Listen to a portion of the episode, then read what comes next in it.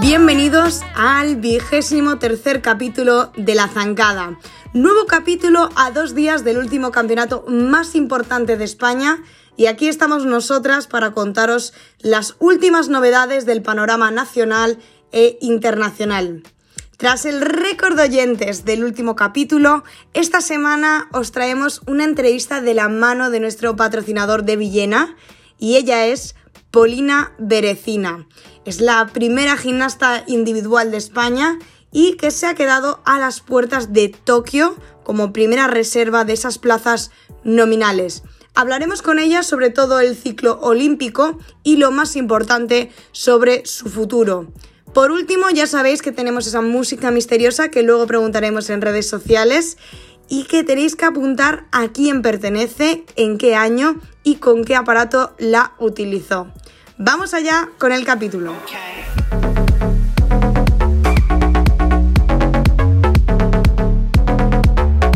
Empezamos con las noticias de estos últimos 10 días y en este capítulo están aquí conmigo mis dos colaboradoras que una vez más nos van a contar todas las noticias. Primero está aquí conmigo Claudia, ¿qué tal estás? Hola, buenas tardes chicas. Y también vuelve otra vez Elena. ¿Qué tal Elena? Hola, muy bien, muchas gracias. Bueno, vamos a hablar primero con Claudia sobre el ámbito internacional y lo último que tuvimos desde el anterior capítulo ha sido esa copa en Minsk. ¿Cómo fue un poco todo? ¿Cómo fueron los resultados? ¿Y qué podemos destacar de esa competición? Bueno, creo que aquí hay que destacar totalmente a Alina Jarnasco, que está tremenda, a poco menos de un mes de los Juegos. Eh, fue la gran ganadora de este torneo donde conquistó cuatro oros en el All Around y en las finales de aro, pelota y masas. Quedó fuera de la final de cinta por un par de imprecisiones en la clasificación, pero tuvo un poco de fortuna también que Kramarenko falló con las masas y no le pudo arrebatar el oro. La, la Kramarenko fue plata y también obtuvo el oro con la cinta y el bronce fue para Anastasia Salos en cuanto a los conjuntos, Bulgaria y Bielorrusia fallaron en las clasificaciones e Israel, que no falló, aprovechó esos fallos para quedarse con el oro. Bulgaria se quedó con la plata y el bronce fue para Uzbekistán. Creo que además de haber destacado a Lina Arnasco, eh, me preocupa un poco que el conjunto de Bulgaria ya lleve dos competiciones seguidas fallando en las clasificaciones porque no nos tenían acostumbradas a eso al inicio de la temporada y bueno, creo que no podemos dejar de mencionar lo que hizo Salomé Pasaba, que nos sorprendió recuperando ejercicios del ciclo pasado. Claramente los ejercicios están adaptados al código actual, pero creo que no deja de ser maravilloso volver a ver y disfrutar de esos ejercicios. Otra competición que hubo ese fin de semana fue el Nacional Italiano, que casi estaba más interesante que, que Minsk, porque se iba a decidir en ella quiénes eran las gimnastas que iban a ir a Tokio. Finalmente, ¿qué pasó? Bueno, fue un torneo que tuvo mucha expectación en muchos países, porque como bien dice, se iban a anunciar a las gimnastas que irían a Tokio. Finalmente serán Milena Baldassarri, que se coronó campeona nacional nuevamente. Comenzó fallando con la cinta, pero pudo remontar muy bien en los siguientes ejercicios. Y la va a acompañar Alexandra Ayori que fue bronce en el nacional, donde la verdad es que hizo cuatro ejercicios para el olvido porque falló con todos los aparatos. Reserva va a ser Sofía Rafaeli, que fue la plata en el Nacional. Bueno, esperemos que en este mes que queda, menos de un mes para los Juegos, eh, Alexandra pueda entrenar y mejorar y por lo menos disfrutar de los Juegos.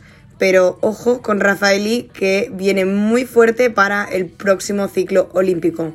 Las que también se han decidido han sido las rusas, que por fin conocemos quiénes van a ser las que viajarán a Tokio.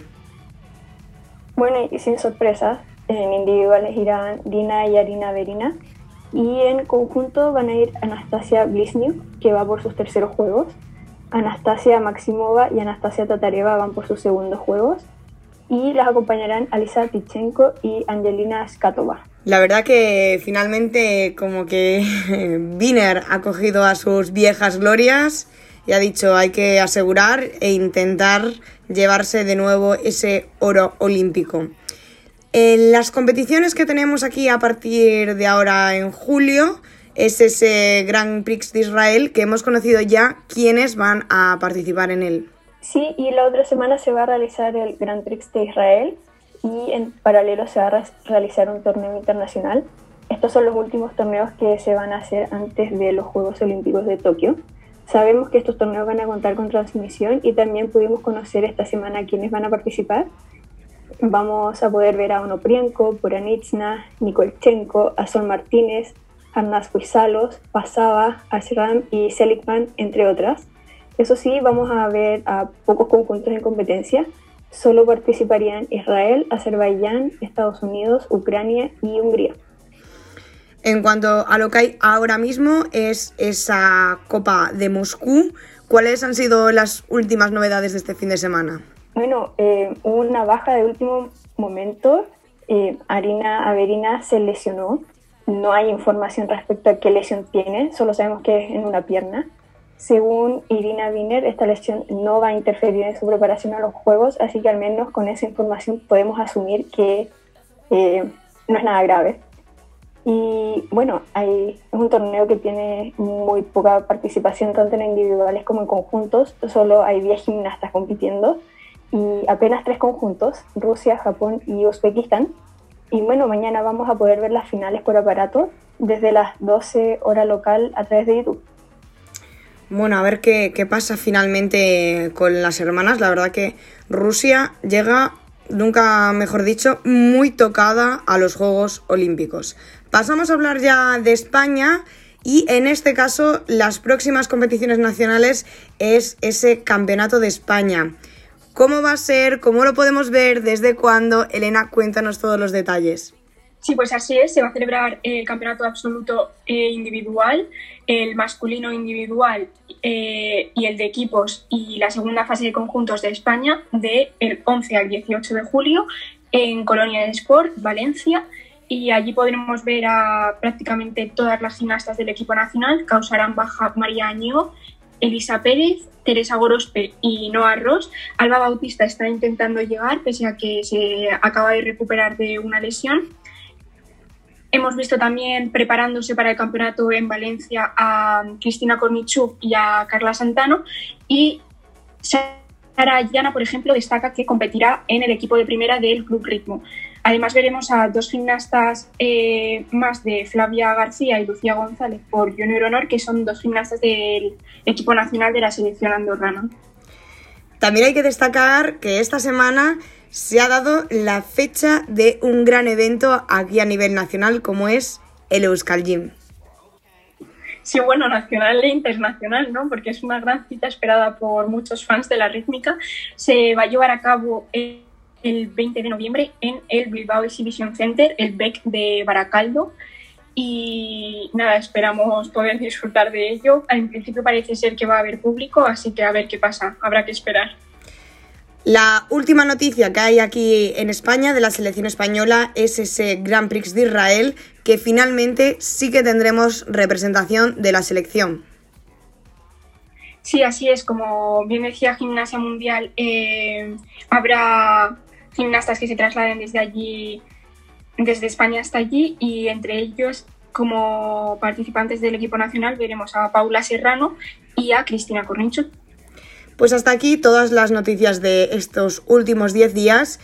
Muchas gracias chicas por estar aquí. Así que nada, te despido Claudia. Muchas gracias a ustedes chicas. Y también gracias a Elena. Gracias a vosotras.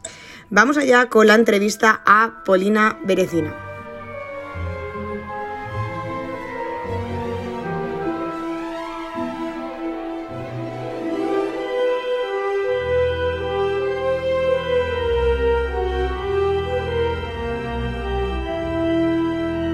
En nuestra entrevista patrocinada por De Villena está con nosotras la primera gimnasta de la selección española individual, Polina Berecina.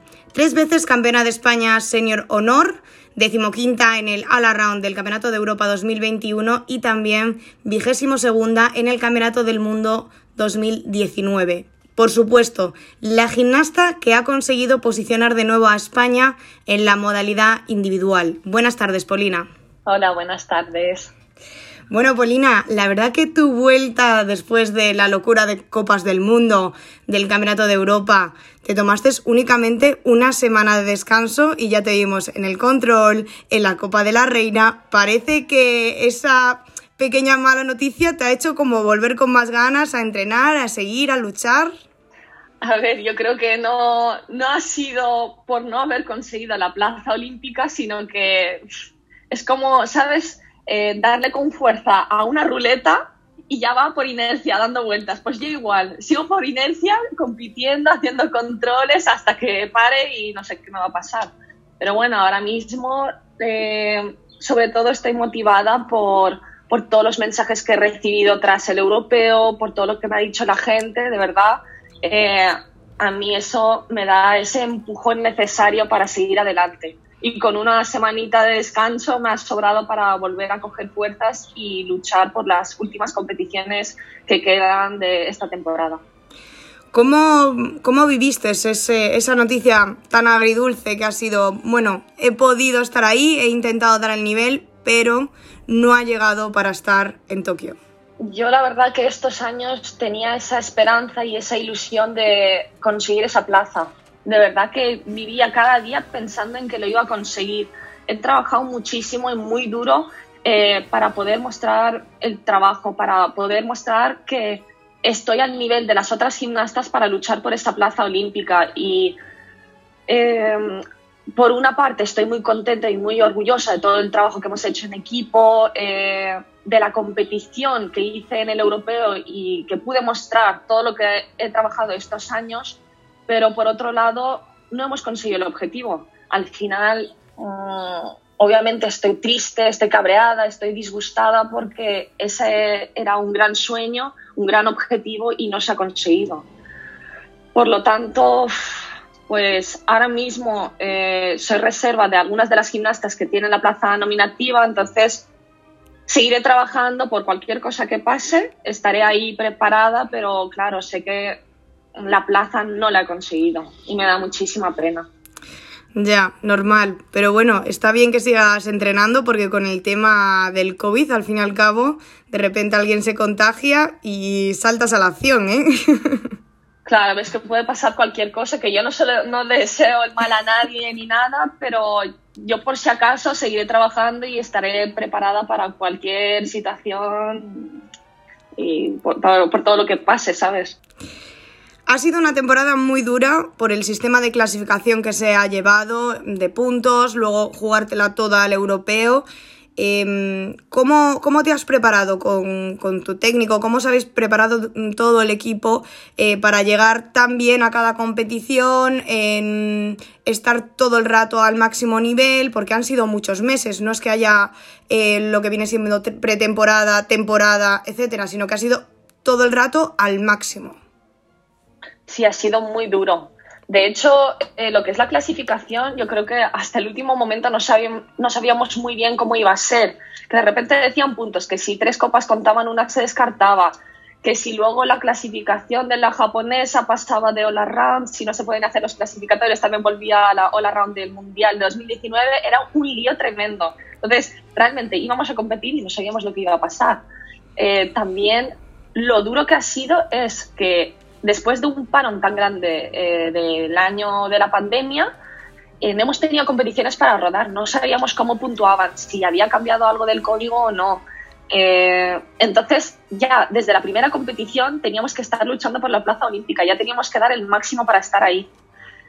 Y ha sido difícil, difícil porque llegamos a la primera competición y habían cosas que o bien yo no las ejecuté bien o o directamente por el código no contaban y nos enteramos en esa propia competición. Entonces íbamos adaptándonos a lo que nos exigía el código, código las jueces y pues las competiciones internacionales. Y nada, este año empezó, mira, eh, si te digo, no me lo crees, empezó ya mal. Eh, salimos después de las vacaciones de navideñas y confinaron al Fafar, cerró Colonial, no podíamos seguir entrenando, no sabíamos qué, qué hacer y me mandaron a Madrid para seguir con los entrenamientos. Era llegar a Madrid, Filomena, no podíamos entrenar. Luego confinamiento por contacto con positivos.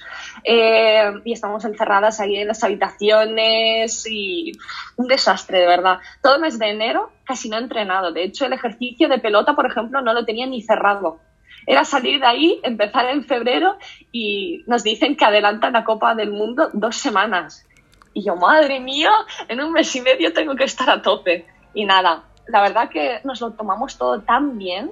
Dijimos, ¡buah, qué guay! La han adelantado. Venga, va, con más motivación, con más ganas, hemos seguido trabajando. Sobre todo, yo creo que lo mejor que nos ha salido es ir paso a paso. Íbamos a, a por la primera competición, competíamos nos adaptábamos a lo que no ha salido bien, a lo que no nos contaban, tal, y seguíamos luchando. Y así en cada competición, hasta llegar en el punto máximo que era el europeo, donde sabíamos que o lo dabas todo o ya estaba perdido.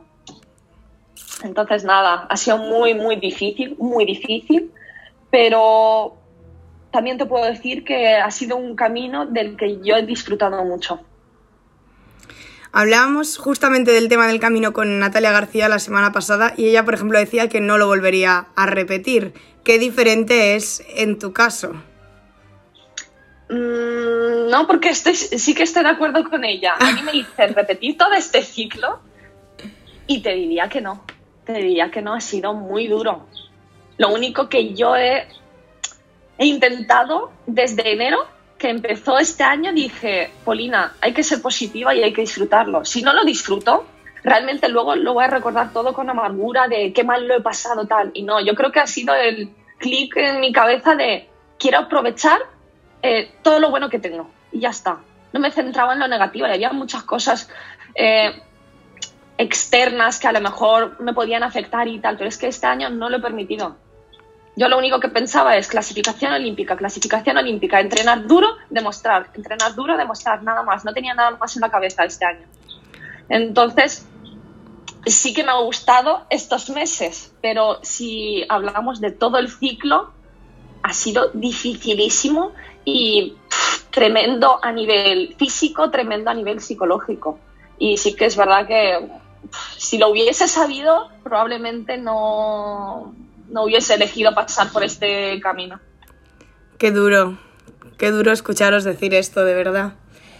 Pero creo que lo que sí, bueno, tuyo de este año ha sido esa fuerza que dices de, de, seguir, de seguir como el punto más fuerte que has tenido de ese positivismo. ¿Cuál crees que ha sido el punto más débil de esta temporada? Que a lo mejor te ha hecho no estar al 100% en algunos momentos pues todo lo que pasaba a mi alrededor, cosas externas que a mí me afectaban. Probablemente pues en ciertas situaciones me he sentido sola, que no me apoyaban, eh, muchas cosas que a lo mejor yo no tenía y mis compañeras sí respecto a, por ejemplo, a las que están en un CAR, eh, tienen todo un equipo técnico completo, médicos, fisios, tal, y en mi caso en muchas ocasiones he tenido que buscar esas ayudas para poder rendir al máximo. Y, eh, aproveché las becas que me daban, toda la ayuda eh, que me daba el proyecto FED, Podium, que, vamos, gracias a ellos he podido encontrar la manera de estar a mi máximo nivel y rendir al máximo, porque toda esa ayuda la aprovechaba para eh, cosas que me podían ayudar en el deporte por ejemplo, el psicólogo, me busqué un psicólogo el año pasado y agradezco mucho esa ayuda que me ha dado, eh, porque al final no solo nos desgastamos eh, físicamente, sino que la parte psicológica es primordial. Y había momentos duros que tenía que sacar todo lo que tenía acumulado dentro. Entonces, esa parte. Luego, la parte de la comida, que para rendir bien tienes que alimentarte bien. Entonces, ahí también pues buscaba la manera de pues comer bien, sano, luego los suplementos. Luego también en 2020, después de aguantar muchas situaciones que se presentaron en 2019, eh, lo pagué todo con mi salud. Estuve fatal eh, de la inmunidad y cada dos por tres tenía que ir a los médicos, eh, tomar pastillas, antibióticos, pillaba todo tipo de virus, infecciones, todo, todo, todo. Recuerdo ese año de solo ir al médico y pastillas, médico, pastillas, y más se me juntó con la lesión de la espalda y todo ese bucle de, de todo mal, todo mal, todo lo que hacía me salía mal, no, no, no sabía cómo salir de ahí. Entonces, pues eso, para salir de ahí pues busqué un poco la ayuda y, pues gracias a ello yo creo que este año lo empecé un poco de otra manera y me enfoqué en lo bueno que he sacado después del año anterior, ¿sabes? Dentro de este ciclo, al fin y al cabo, has vivido situaciones muy diferentes y creo que también complicadas. El hecho, por ejemplo, de cuando abandonaste Valencia y por decisión técnica entiendo que te movieron a, Madrid a entrenar con Ana Baranova y con Sara Bayón, ¿a ti te, afectó realmente ese cambio? A mí me afectaron todos los cambios. Realmente cambiar de un sitio a otro, eh, cambiar de entrenadora es difícil. Tú piensas que encuentras ya tu sitio, que vas a estar aquí fija con estas compañeras, con las entrenadoras y tal, te mueven, te despides de esta vida, vuelves a empezar otra, te despides de esa vida, vuelves a empezar otra y al final eso te destroza por dentro, te destroza.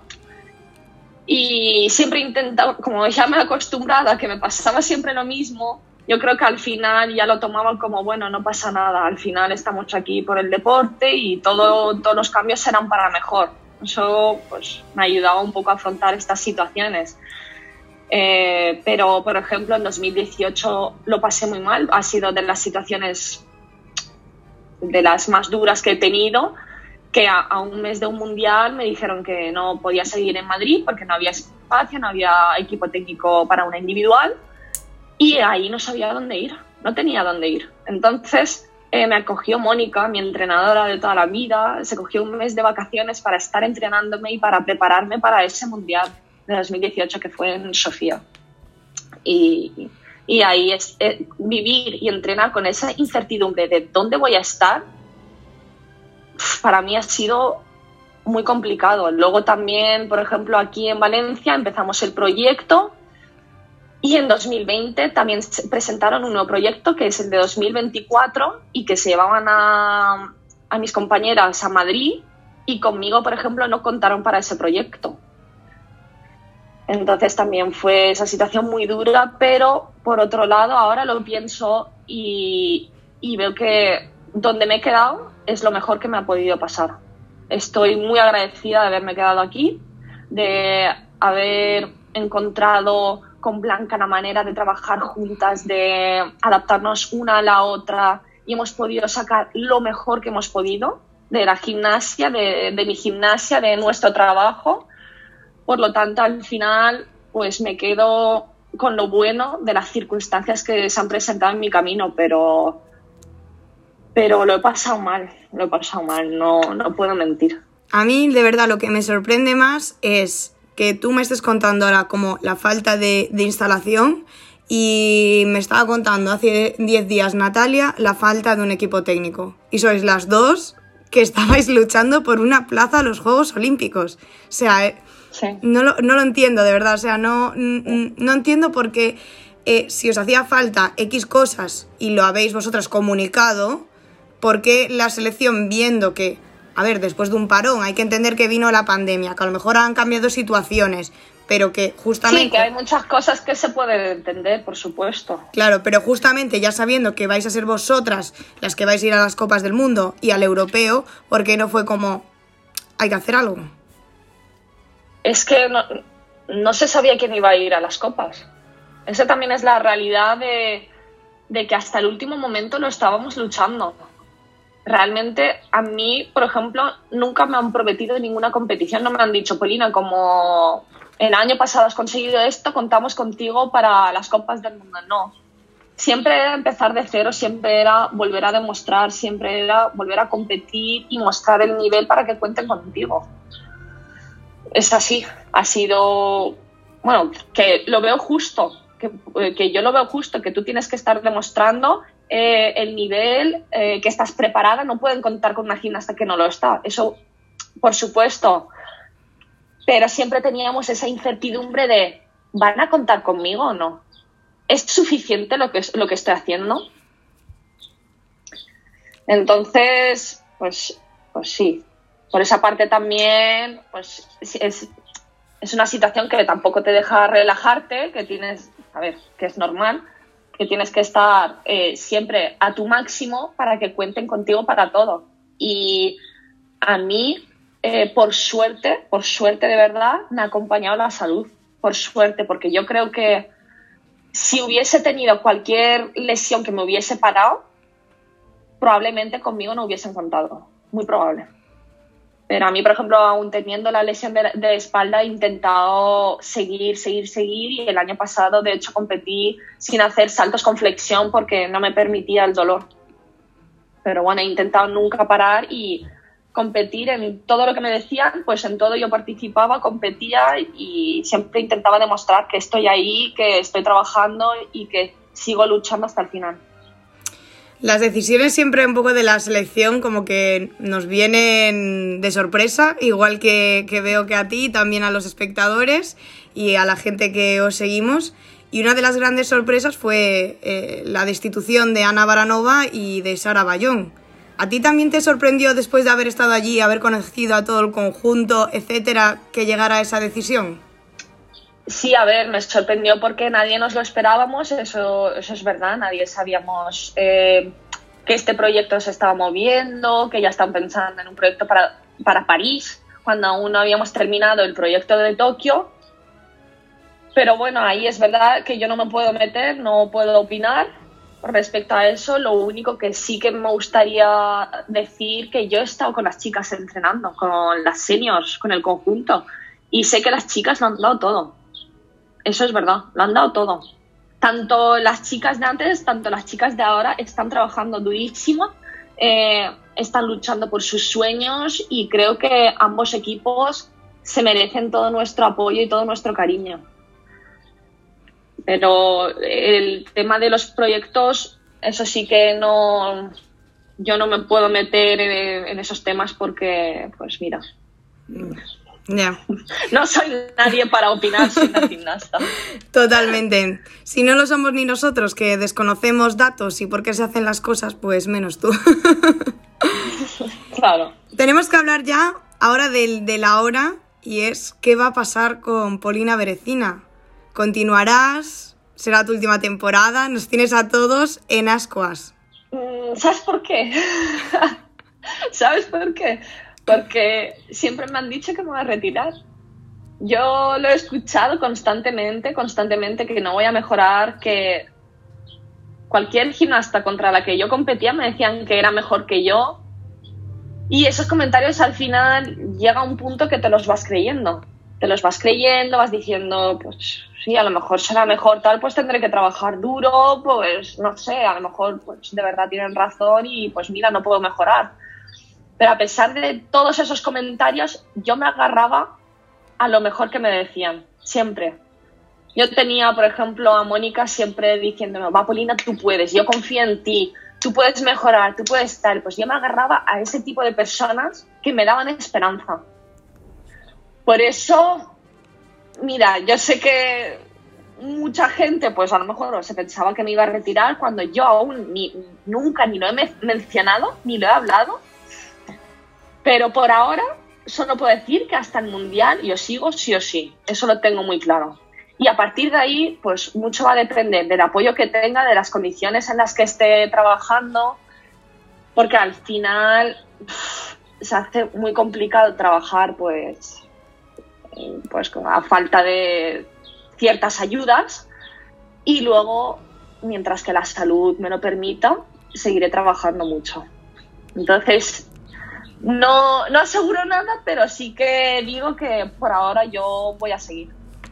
Pues me alegro mucho, de verdad, porque sinceramente yo creo que es de tus mejores momentos. O sea, a nivel de seguridad, a nivel de lo que has llegado a crear con Blanca, que después de tantos años de cambiar y tal, como que eh, lo que transmitías es como que no encontrabas tu estilo, tu estilo de rítmica, de estar cómoda en tapiz. Y este año con los ejercicios que llevabas, con llevar a Harry Potter, no sé, notaba una Polina de, de verdad eh, en tapiz y de verdad eh, con otra cabeza y bien trabajada y expresando, que muchas veces se te decía, jo, es que Polina no expresa tanto. Pues este año... Maravilloso, maravilloso. Sí, es verdad, eso siempre me lo han dicho también, también a mí que, que soy muy fría en la pista. Y yo es que, bueno, decías que soy rusa, pues, pues eso. no, pero sí, a ver, estoy en un buen momento. Eh, la salud, agradezco que me ha acompañado estos meses, también pues gracias a los fisios, gracias a mi novio que ha estado, vamos, súper pendiente de mi espalda, me ha ayudado mogollón, mogollón. Eh, Blanca, que ha estado el día a día, que ha luchado, vamos, a muerte por mí, a que podamos sacar ese trabajo y encima por haber creado un ambiente mmm, muy bueno y positivo en el que hemos podido, aparte de trabajar duro, disfrutar, que eso también es muy importante. Mónica que estaba ahí a distancia, pero vamos, ha estado durante todo el ciclo a mi lado, eh, ayudándome en todo lo que me hacía falta y al final es que este año yo me he rodeado de gente que confiaba en mí y me he sentido muy a gusto con este pequeño equipo que hemos creado en las circunstancias que estamos. Entonces, gracias a ello yo creo que este ha sido mi mejor momento. Y has mejorado, aunque no te lo digan. Sí, y he mejorado, eso espero, eso espero, ¿no? Y, lo que me queda, ¿no? Que aún Hombre. se puede mejorar, que yo considero que no hay límite y si se quiere se puede, si se trabaja mucho, pues siempre se puede aprender algo más, avanzar, mejorar y seguir adelante. Otro de los apoyos que tienes, aparte del cuerpo técnico de, Mónica, etcétera, son el tema de los patrocinadores, como hablabas de las becas. En este caso estás aquí con nosotras por De Villena. ¿Cómo fue el, empezar a trabajar con ellos y que tú eligieras esa marca para, para llevarlo en las competiciones? Pues cuando entré en el CAR de Ma- Madrid en 2017, me dijeron que los patrocinadores eran de Villena, que nos daban punteras y, y probé las punteras y me encantó. La verdad que mm, me encanta que sean nuestros patrocinadores, son las mejores punteras. eh, estoy muy a gusto con, trabajando con ellos porque siempre que he necesitado algo, siempre me lo han dado. Digo, mira, por favor, necesito punteras, me podéis mandar unas y mira, el día siguiente ya están ahí y la verdad que súper agradecida porque al final lo que más usamos son las punteras. ¿Y cuáles son tus favoritas? Que siempre, como tienen una gama tan grande, Madre mía, yo, mira, yo utilizo de todo un poco. depende del tapiz, depende del día.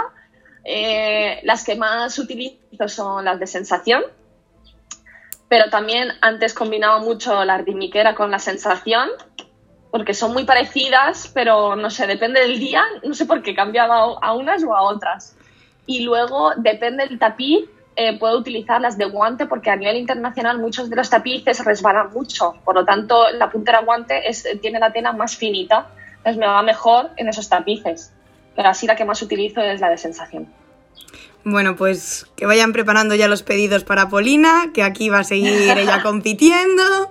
Así que Isa, apúntalo. bueno, ahora tenemos Campeonato de España. ¿Cómo te ves para revalidar ese título?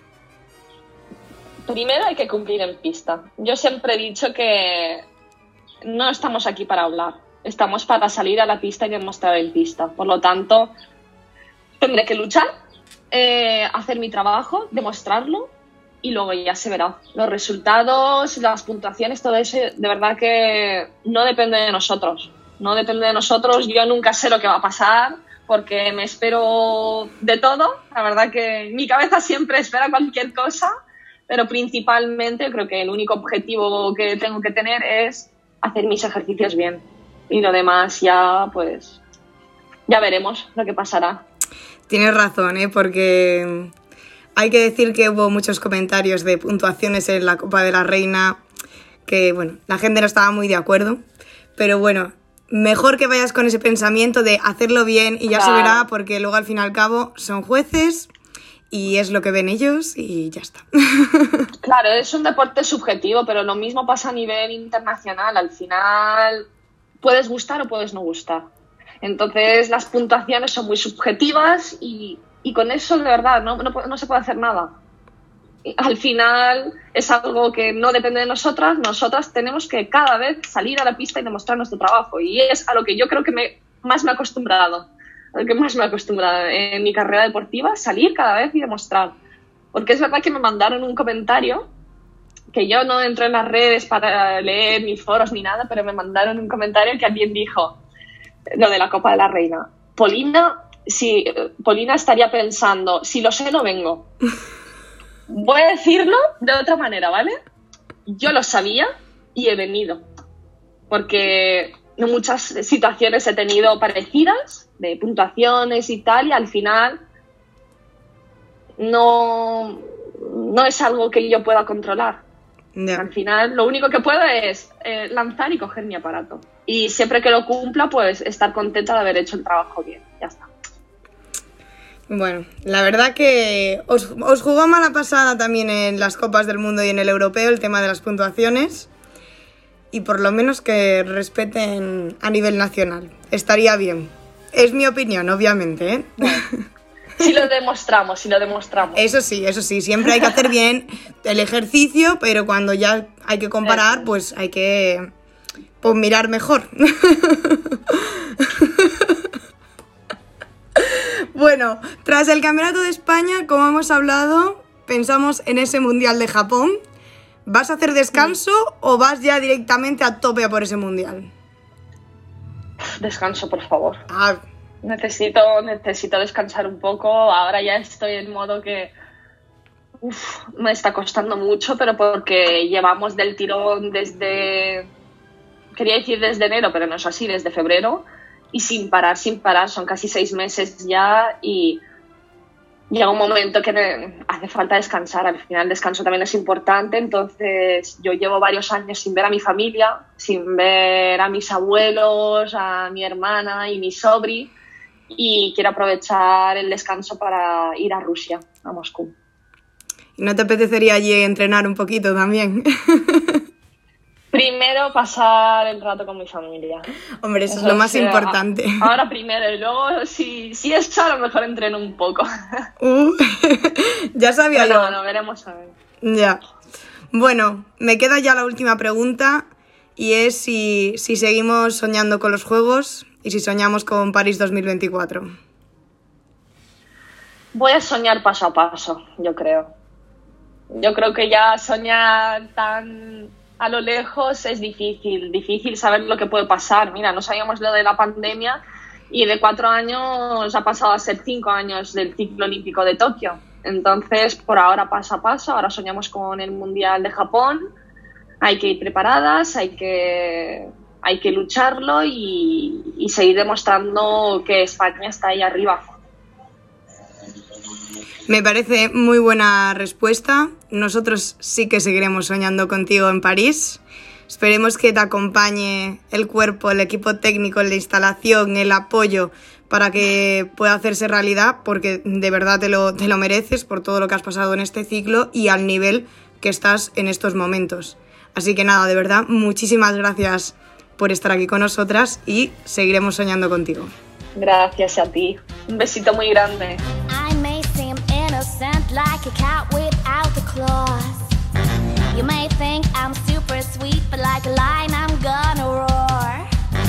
Hasta aquí el capítulo de hoy. Qué bien volver a tener una protagonista como Polina Berecina. Eh, ha sido una entrevista muy interesante, siempre lo digo, pero es que con las grandes protagonistas que estamos teniendo ahora, como para que no sea interesante Espero que nos dejéis vuestros comentarios de qué os ha parecido de todo lo que nos ha contado Polina, porque da para hablar y mucho. Ya os dejo únicamente con esta música misteriosa que os preguntaremos en redes sociales, en Instagram en arroba la zancada podcast y en Facebook en la zancada. Os preguntaremos a quién pertenece, qué aparato utilizó y en qué año. Apuntarlo que luego tenéis que ser las primeras o los primeros. Hasta aquí el capítulo de esta semana. Nos vemos en el próximo capítulo.